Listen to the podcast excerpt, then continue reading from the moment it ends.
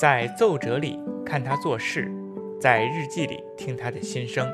听众朋友，你好，欢迎收听《奏折日记里的曾国藩》。本节目由喜马拉雅独家播出。今天呢，我们来继续讲《奏折与日记里的曾国藩》。还是老规矩，我们来先念一句曾国藩曾经写下的一句话。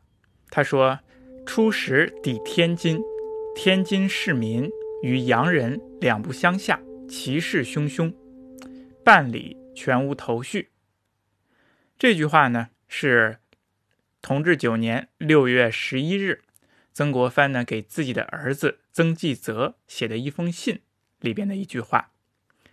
曾国藩呢，六月初十就到达了天津。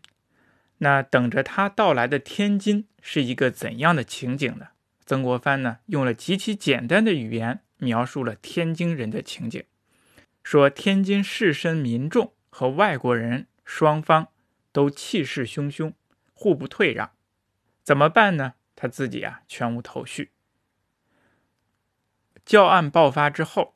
天津的士绅、民众，还有水火会这样的成员，他们一起烧毁了教堂，还杀死了二十个外国人。尽管官府啊当时及时的对民众进行了弹压，平息了暴乱，但是天津的民众啊却十分的开心。他们并不认为自己是乱民，他们觉得自己为整个中国呀出了一口气，为国争了光，因为杀了洋人，烧毁了教堂。很多人呢都在受洋人、受教会的欺负，他们总算为整个中国都出了一口气，所以他们是非常高兴的。而另一方面呢，天津城外却是另一番情况。这个时候呢，海港呢突然间来了一艘军舰，法国的军舰，一阵汽笛长鸣之后啊，船舷上的大炮突然间点起火来，咚咚咚的朝着岸上的射起了炮弹，一共二十七响。一共二十七枚炮弹，全都落在了村外。幸亏呀，没有人员伤亡，也没有房屋损害。这其实是法国军舰在天津教案发生之后对清政府的一种恐吓。他们扬言说，如果十几天之内再没有切实的办法的话，定将京郡化为焦土。限你们十几天，找出办法惩凶赔偿。如果达不到的话，那么天津将化为灰烬。这是他们使用武力对清政府的一种恐吓。其实外国人呢对天津教案呢十分的重视，他们的反应呢也尤为强烈。我们刚才说的法国的军舰的行动只是其中的一环。我们回过头来来看整个教案啊，虽然它只是针对法国的天主教徒，但是在暴乱的过程当中呢，它打击的对象呢迅速的扩大了。不仅法国，那么受牵连的还有英国、美国、俄国、比利时等国家的人。这些人在暴乱的过程当中都有死伤，而且呢，他们的房屋财产也都受到了损害。所以说，在外国人看来，这一场暴乱并不是单单针对法国人的，而是中国人所发生的一种集体的排外行为。那么，针对这种情况，外国人必须得联合起来，一起对付清朝，还有他治下的民众。教案发生之后，首先做出反应的是在中国的驻华公使。第二天，俄国、西班牙、美国、普鲁士、比利时、法国，数一数，一共多少个国家呢？七个国家，他们在中国的驻华公使向清政府发出了一个联合照会。要求清政府必须妥善处理事件，给外国人一个交代，要求赔偿还有惩凶。他照会是怎么写的呢？照会写的呢，呃，比较白话，我给大家念一念，大家体会一下当时外国人是怎么给清政府写的照会的。是这么说的啊，这是原文：天津府城系京师门户，所有法国领事各国并传教教士、守贞女子以及商民人等，均在天津寓住。忽被发狂民众纵凶杀害，并将衙署、教堂焚烧拆毁。其余在彼居住各国官民是否得以保全？至今情形虽全无足证据，尚恐凶多吉少。本大臣等闻之，未免怜恨交加。像此次凶残，贵国必亦同情公愤，岂不知此事则有攸归，国家有应尽之分。若不妥善筹法，欲保将来，倘再滋生事端，贵国何以对各国也？这段话呢，写的比较白话，大家也能够听得懂，我们就不进行翻译了。这里啊，大家需要注意的是什么呢？这个联合教会啊，把教案的发动者称之为发狂民众，对他们杀害的外国传教士、守贞女子，也就是修女，还有其他的商民，他们感到的是一个怜字，可怜。那么同时对发狂民众感到的是一个恨字，所以他们是怜恨交加。他们也非常的担心这个发狂民众呢，如果不加以制止，恐怕再生事端。那么其他在天津居住的外国人恐怕也没有办法安全的生活在这里了。那么在这里呢，外国公使其实把发狂民众和清政府是区分开来的，说明他们还没有把清政府当做敌对势力，他们仅仅是觉得这是天津这些发狂民众的民间闹事行为，希望政府出面一予制止。妥善处理事件，以保证其他外国人的安全，也给那些死去的外国人呢有一个交代。那么，这是他在正式教会里所反映出来的。其实，在他们的内心呢，外国公使并不是这么认为。根据他们长期在中国感受到的排外情绪，以及目前清政府的一种政治环境啊，他们内心是这样推测的：他们觉得发狂民众的背后是天津。政府，而天津政府背后则是清朝的朝廷，所以结论是什么呢？就是天津教案在外国人看来是一场蓄谋已久的、由清政府在幕后主使的、针对全体洋人的排外事件。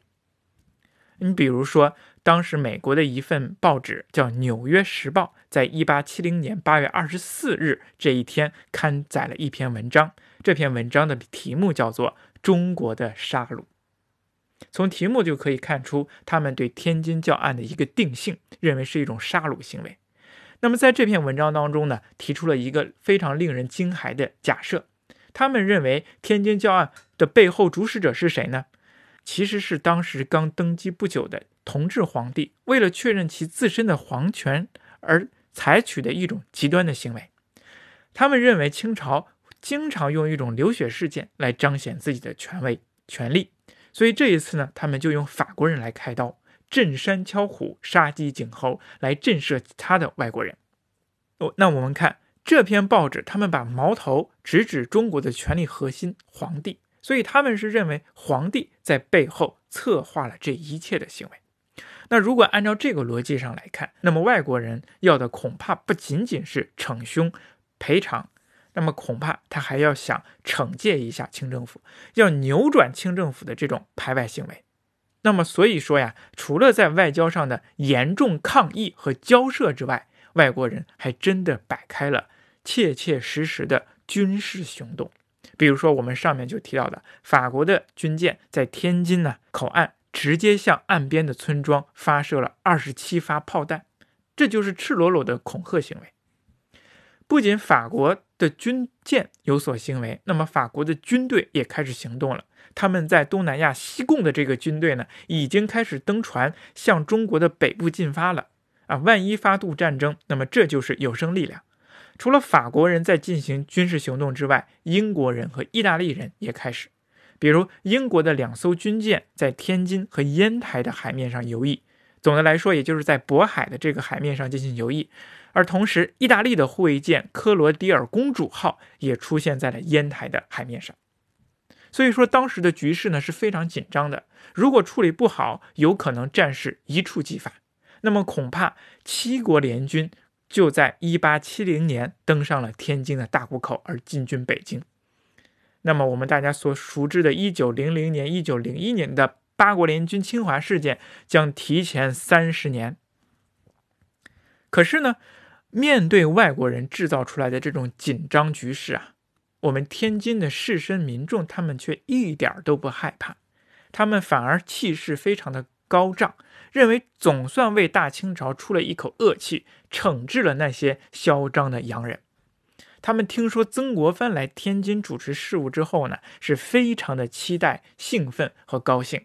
为什么呢？因为他们还记得当年曾国藩征讨太平天国运动的时候写的那篇檄文。这个太平天国呀，他们是信仰宗教的，这个宗教叫做拜上帝教。那么上帝，这个上帝教的上帝，其实就是来源于天主教，是洪秀全。哎，收到了一个传教人发的一个小册子，那么他回家翻了翻之后呢，就生病，做梦，梦到上帝要托付于他，说他是上帝的二儿子，于是他创立了拜上帝教，发起了这种太平天国运动。所以说，曾国藩在出兵的时候呢，专门写了一篇檄文，叫做《讨粤檄文》。在这个檄文当中呢，他就专门批判了洪秀全的这种拜上帝教。他说什么呢？他说：“粤匪窃外夷之序，崇天主之教。”举中国数千年礼仪人伦、诗书典则，一旦扫地荡尽，哎，说明呢，这个洪秀全创立的拜上帝教是破坏了我们中国几千年的礼仪人伦和诗书典则。那么怎么办呢？凡读书识字者，又焉可袖手安坐？怎么办？人人得而诛之。所以说，当时曾国藩是非常痛斥天主教的，也以自己匡复明教为己任，保护我们中国几千年来的这种传统文化，去发动这场战争。那么，所以看当年曾国藩对天主教是那种态度，那么现在曾国藩恐怕也还是那种态度。所以说，在天津人看来，曾国藩来到天津，那就是一个救星。他们都盼着曾公来到天津，为他们来做主，痛斥天主教，为我们中国呢再出一口恶气。所以他们非常期待曾国藩的到来。等曾国藩一到天津，士绅们呢列队两旁，在大街上欢迎。曾国藩在日记当中写道：“啊，蓝玉帝禀者百数十人，有一百几十个人呢拦轿告状。啊有人痛斥天主教的罪行，有人赞扬市民的爱国热情。”还有人呢，建言献策，说如何跟外国人开战。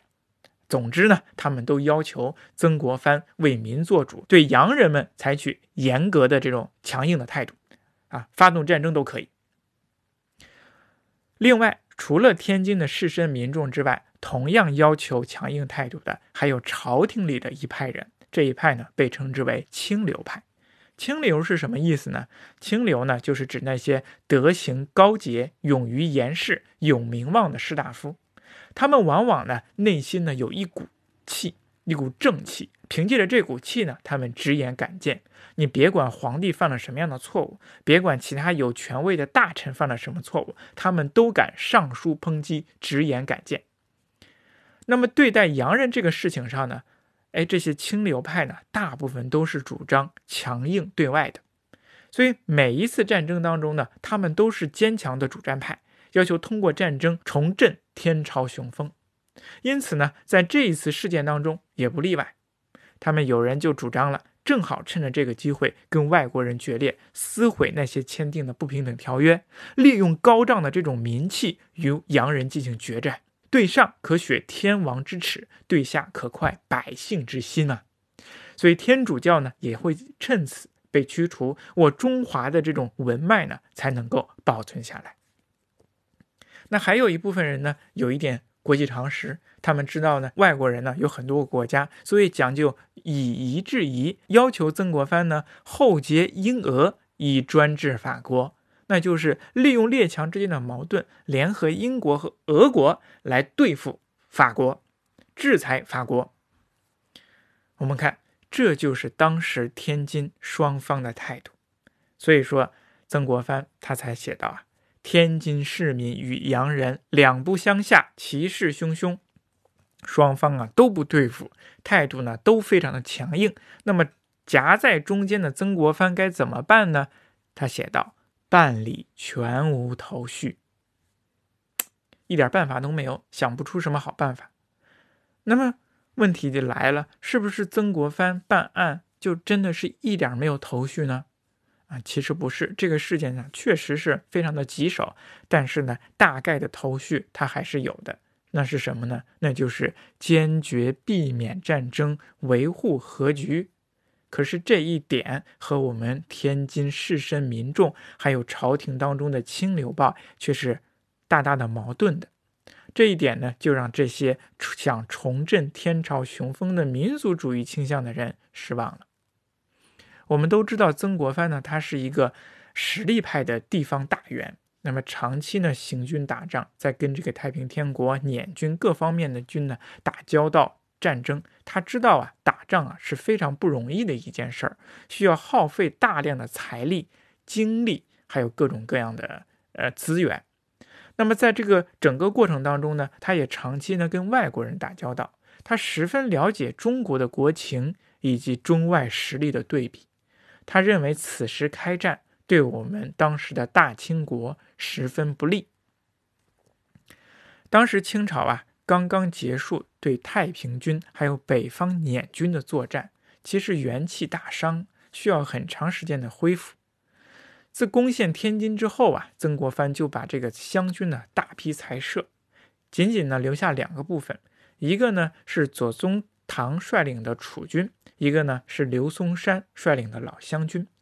这两股力量呢，而且在不久之前刚刚被派往西北去镇压回民的起义。你看看西北这边又闹事儿了，而且呢，这个刘松山呢又刚在年初在跟这个回军的作战当中呢被。回军给击毙了，所以说那边的战事呢也非常的紧张。那么除了这一部分湘军之外，还有一股力量，那就是李鸿章率领的淮军。淮军呢这个时候呢也有事儿干。那么他先前呢是奉旨到贵州去镇压西南少数民族的起义。那么后来因为这个西北局势的恶化和紧张，你看刘松山就被人打死了。那么清政府又调派李鸿章的淮军去西北去支援那些去支援那里。那么现在这股军队呢，已经到达了潼关了。这两支军队呢，一个是远，一个也事儿正在忙。那唯一能调到天津的，全国还有没有军队呢？哎，也有，巴拉巴拉也能够找出来，有两支。一个呢是驻扎在山东的刘铭传的部队。另外呢，就是曾国藩在保定新练的两千人马。总的来说，数量非常有限，用这些部队去抵抗船坚利炮的七国列强，你想想，那无异于以卵击石啊！那个时候的清朝的八旗军已经腐烂不堪了，根本没有办法作战。各省的绿营呢，也调动不动，一无是用。湘军该撤的撤，该裁的裁。将领呢也是该死的死，该老的老，所以说也没什么可用的了。那你如果要想抵御这个，呃，七国联军呢，那就必须得另起炉灶了，再重新练一支部队出来。可是时间哪里来得及呀？那目前唯一可用的就是淮军，而且呢，这个数量非常有限，就李鸿章练的那么一支，你能够防天津这一城一口？那么漫长的东南。海岸线你怎么防御呢？况且西北那边也有战事呢，西南方也不稳定啊。所以说曾国藩呢，他在折子里呢写下了这样的一句话，他说：“以现在的兵力啊，能防御一口，未必能遍防各口；能保全一年，未必能力持多年；能抵御一国，未必能应付各国。”我们看三个排比句，写出了现在清政府军事的窘迫。国家根本没有财力和兵力去支持我们打一场对付七国的战争啊！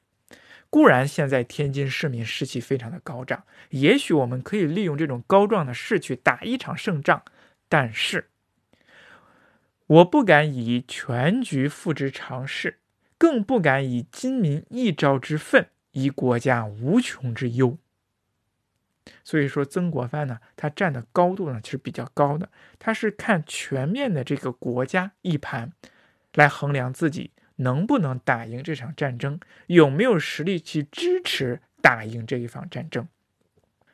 那么，除了这种主战派之外呢，还有一个人提出了一个观点，叫做联合英俄来制服法国。那么，这个可不可行呢？曾国藩呢，通过分析这个国际形势呢，认为啊，也不可行。为什么呢？他说，虽然英国、法国他们互相猜忌，都有矛盾，但是在对待中国这个问题上啊，他们是一致的。他们狼狈为奸，互为帮凶啊。你比如说，英国的公使魏托马一听说天津教案发生了之后，在背后老给法国公使罗舒亚出主意，哎，你该这这样办，你该那样办。其实这个英国人呢，比这个法国人还狠毒呢。你联合英国，那就是引狼入室啊，这不行。那还有一个国家，现在其实正跟法国打着仗呢，谁呢？普鲁士，也就是未来将要统一德国的这个普鲁士。那么，同样，他们在欧洲虽然有矛盾，但是在远东中国这个问题之上，他们也是一致的。所以说，曾国藩他在奏折里说什么呢？说英人驻法，俄人驻布，布呢就是指普鲁士啊。英国人驻法国，俄国人驻普鲁士，其余中国则又彼此勾结，狼狈为奸。虽亦各有所仇怨，而其对待中国则并心以谋我。你所以说以夷治国的方法根本就行不通，中国不能够激怒各国，没有这样的实力。通过他分析中国还有外国的这个形势啊，他不主张与外国人决裂，不轻言战争，认为现在清朝最应该的就是需要一个相对和平的时期。闷声休养生息，发展经济，不开兵端，使天下生民之福，为当时时设备，以为立国之本。所以坚持什么呢？坚持一心屈权临好，为万不得已而设备，乃取以善权和举。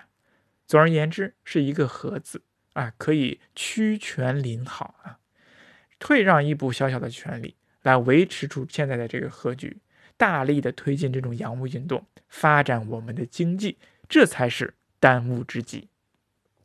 然而呢，就是因为曾国藩主和，让他在那些清流派和爱国的士绅民众面前，这一次呢，他成为了一个软弱者和卖国贼。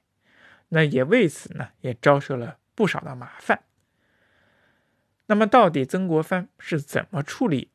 天津教案的是怎么在双方势力的这种夹缝中游走的？我们具体的措施呢，下一次再说。谢谢您的收听。那么这里的内容呢，是我查阅各种的论文和专著进行总结和概括出来的。我们确保呢它的真实性和可用性。谢谢您的支持，我们下期再见。